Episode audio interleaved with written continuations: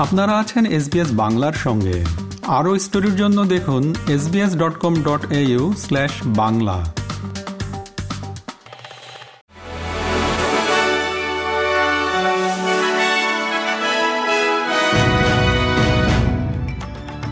SBS Bangla.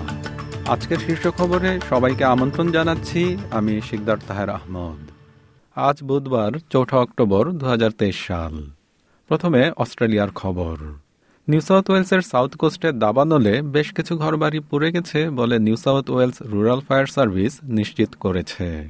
তবে ঘরবাড়ির সংখ্যা কিংবা সেগুলোর অবস্থান সম্পর্কে তারা বিস্তারিত জানায়নি। অস্ট্রেলিয়ার একাধিক স্টেটে প্রাকৃতিক দুর্যোগের সঙ্গে লড়ছে কর্তৃপক্ষ।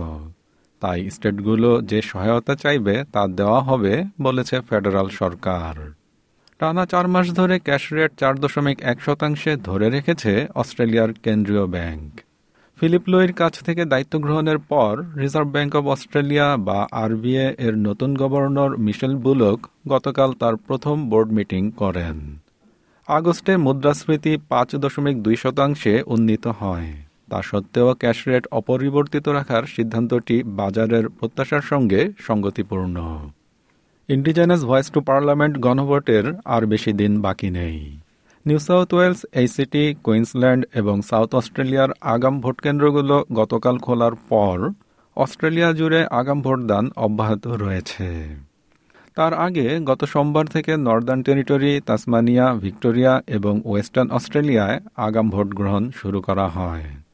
গতকাল মঙ্গলবার বিকাল তিনটা পর্যন্ত প্রায় পাঁচ লক্ষ ভোটার আগাম ভোট দিয়েছেন।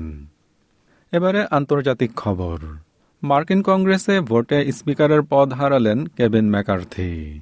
যুক্তরাষ্ট্রের কংগ্রেসের নিম্নকক্ষ প্রতিনিধি পরিষদের স্পিকার কেভিন ম্যাকার্থি গতকাল আইন প্রণেতাদের ভোটে পদচ্যুত হয়েছেন। ভোটাভুটিতে তার বিপক্ষে গিয়েছেন দুশো ষোলো জন সদস্য আর তার পক্ষে ভোট দিয়েছেন দুশো জন। এবার বাংলাদেশের খবর। বাংলাদেশের তৈরি পোশাক শ্রমিকদের মজুরি নিয়ে প্রশ্ন তুলেছেন ঢাকার ইউরোপীয় ইউনিয়নের রাষ্ট্রদূত চার্লস হোয়াটলি ও নেদারল্যান্ডস দূতাবাসের ডেপুটি হেড থিজ ওডোস্ট্রা। তারা বলেন, আর কতদিন পোশাক শ্রমিকদের ন্যূনতম মজুরি আট হাজার টাকা থাকবে? গতকাল মঙ্গলবার ঢাকার গুলশানের একটি হোটেলে সেন্টার ফর পলিসি ডায়ালগ বা সিপিডি আয়োজিত এক অনুষ্ঠানে তারা একথা বলেন। খবর দৈনিক ইত্তেফাকের। খেলার খবর, ক্রিকেট। ভারতে আগামীকাল পাঁচ অক্টোবর থেকে শুরু হতে যাচ্ছে ওয়ানডে বিশ্বকাপের তেরোতম আসর। আহমেদাবাদের নরেন্দ্র মোদী স্টেডিয়ামে উদ্বোধনী ম্যাচে মুখোমুখি হবে দু বিশ্বকাপের দুই ফাইনালিস্ট, ইংল্যান্ড এবং নিউজিল্যান্ড। এদিকে বিশ্বকাপের প্রস্তুতি ম্যাচে পাকিস্তানকে চোদ্দ রানে হারিয়েছে অস্ট্রেলিয়া। টসে জিতে প্রথমে ব্যাটিং করে সাত উইকেটে তিনশো একান্ন রান করে অস্ট্রেলিয়া। জবাবে সাতচল্লিশ ওভার চার বলে তিনশো সাঁইত্রিশ রানে থেমে যায় পাকিস্তানের ইনিংস।